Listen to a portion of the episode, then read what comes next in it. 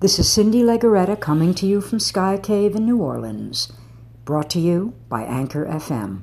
And this is Telescope of Memory from the collection Horror House Christmas. And now, the conclusion of Finesse. Sport and Jenny, good evening. This is Pat. Pat, it's Diana. Is Betty around? She's in sight. Are you okay? No, Pat. I'm about as far from okay as it gets. Do you need a hmm. doctor? Are you sick, honey? I'm hurt bad. Help me, Pat. Please. She let go and began to sob. You got a friend here. Double shot. Can I come stay with you in bed for a couple days? Yeah. What time is it now? She saw the digital clock through the haze of her tears. It read 1.53 a.m. About two. Betty just gave last call. We're closing up. Take a cab. Nah, screw it. You know what? Throw some stuff in a bag and sit tight. We'll swing by before three. I won't be any trouble? Well, frankly, the cat's going to get aggravated. He sleeps on the bed in the spare room, but I'll straighten him out. Pat, thank you. Don't mention it, babe. Me and Bet are out of here. And Diana, whatever it is that's knocked you sideways, we'll handle it. Count on us. Diana made her way down the hall. Nothing had changed in a month and a half. She stopped at the door, saw the familiar gold knocker Denise had installed four years ago. She tapped and waited. The peephole slid sideways with a click. She heard Denise say, It's Diana! Hurry! A rustle, and the door opened. Ava and Denise in curlers reached for her. The three women embraced. We were so worried you disappeared. I got someone in a couple of minutes, Eva said. I see you later. You stay, huh? Ah, Diana smiled at Eva's accent. She touched her silky platinum bangs. Then Denise said, Come on in, sis. I made coffee. We better talk. Diana settled on a chair in the kitchen. I came to clean out my locker. Denise grew quiet. Monica almost had a heart attack when she found out what happened on Park Avenue. That guy was fucking over the top. He'd been a John at her place for years. He liked to have girls over one by one. That was okay, but Monica hadn't heard from Snowman in maybe six months. She knew he did coke. She didn't know about the other drugs or how he'd lost it. There's nothing either of us can say. Honey, this is a stupid question. Did he stiff you? No, Diana said. The bills were a little messy and they stunk. I didn't want to pick them up, though. You know. I get it. Oh, Christ. The silence was heavy in the room. Denise poured coffee.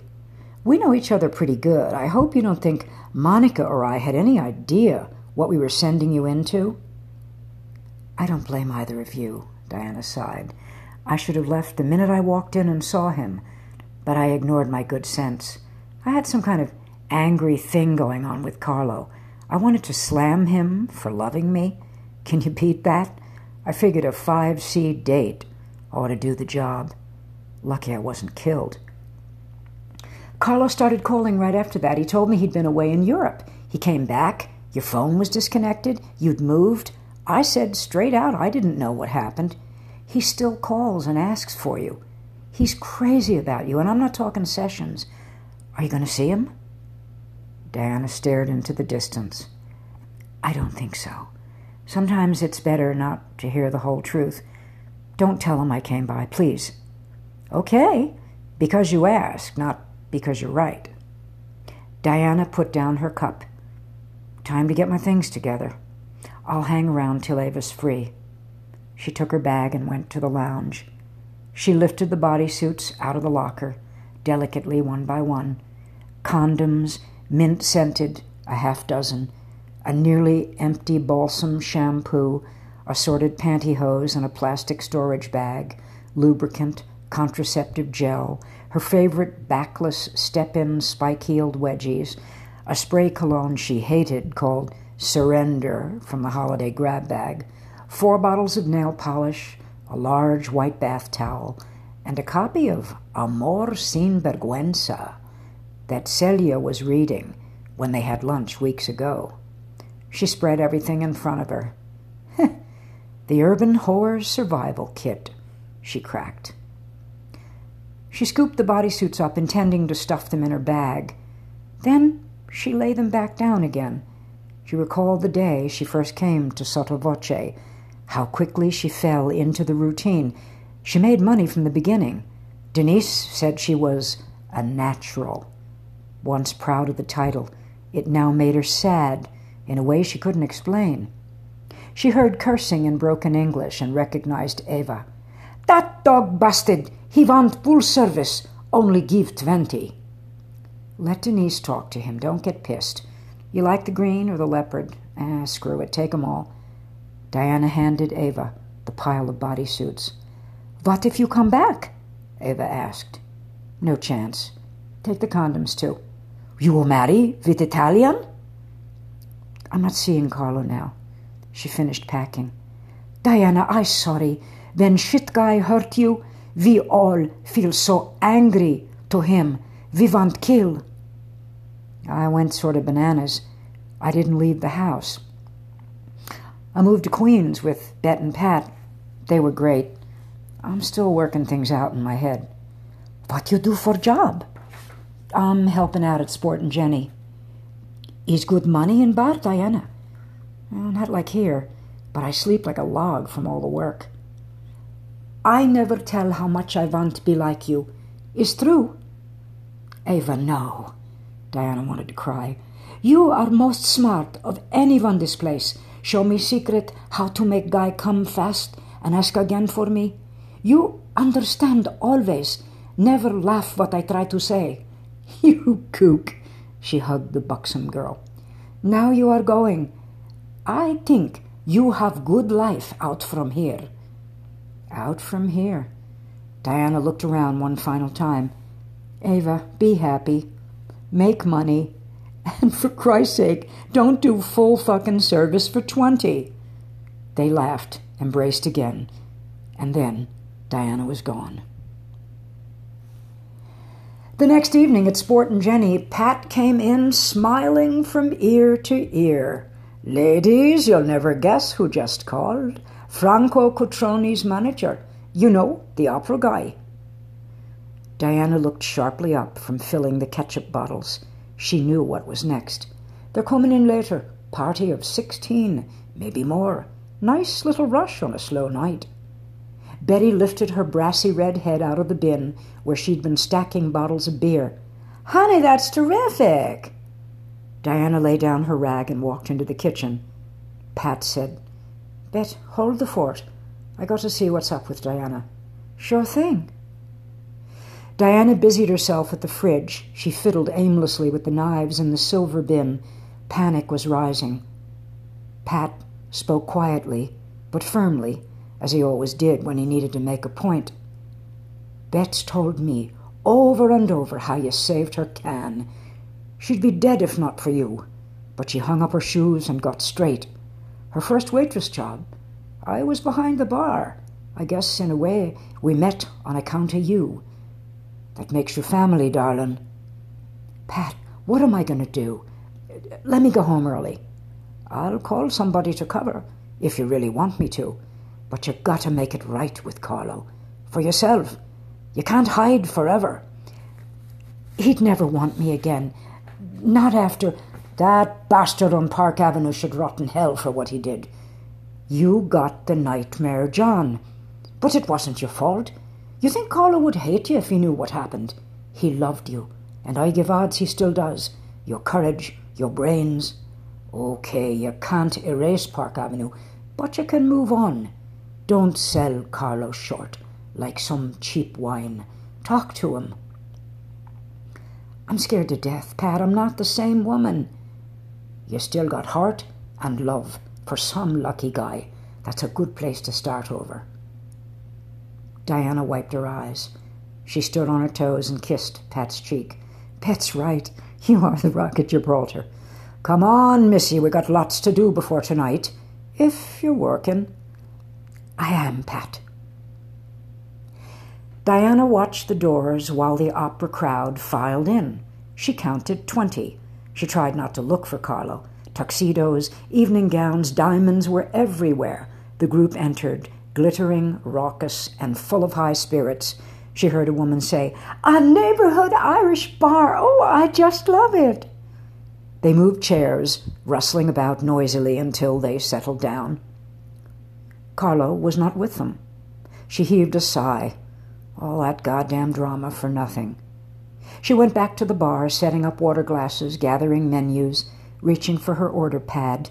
Diana turned back again to face the register. The doors parted once more. In walked portly Franco Cutroni, grousing in a tuxedo, a huge flower on his lapel. Carlo was next to him. He wore a full length opera cape.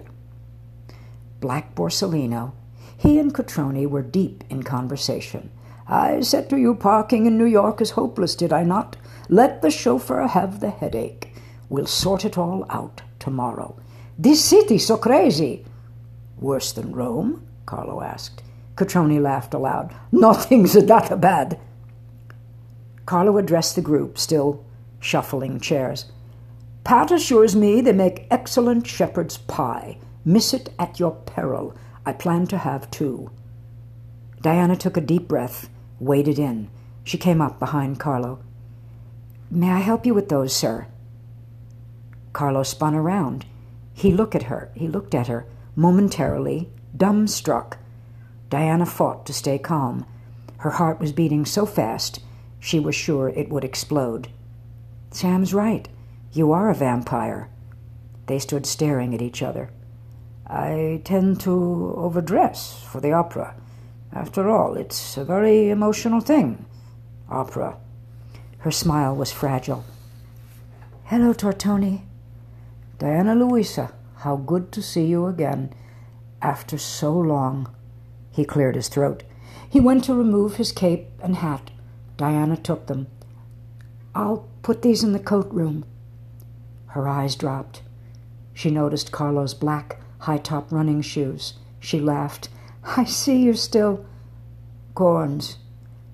I remember. She broke off, overwhelmed. Diana walked quickly to the coat room.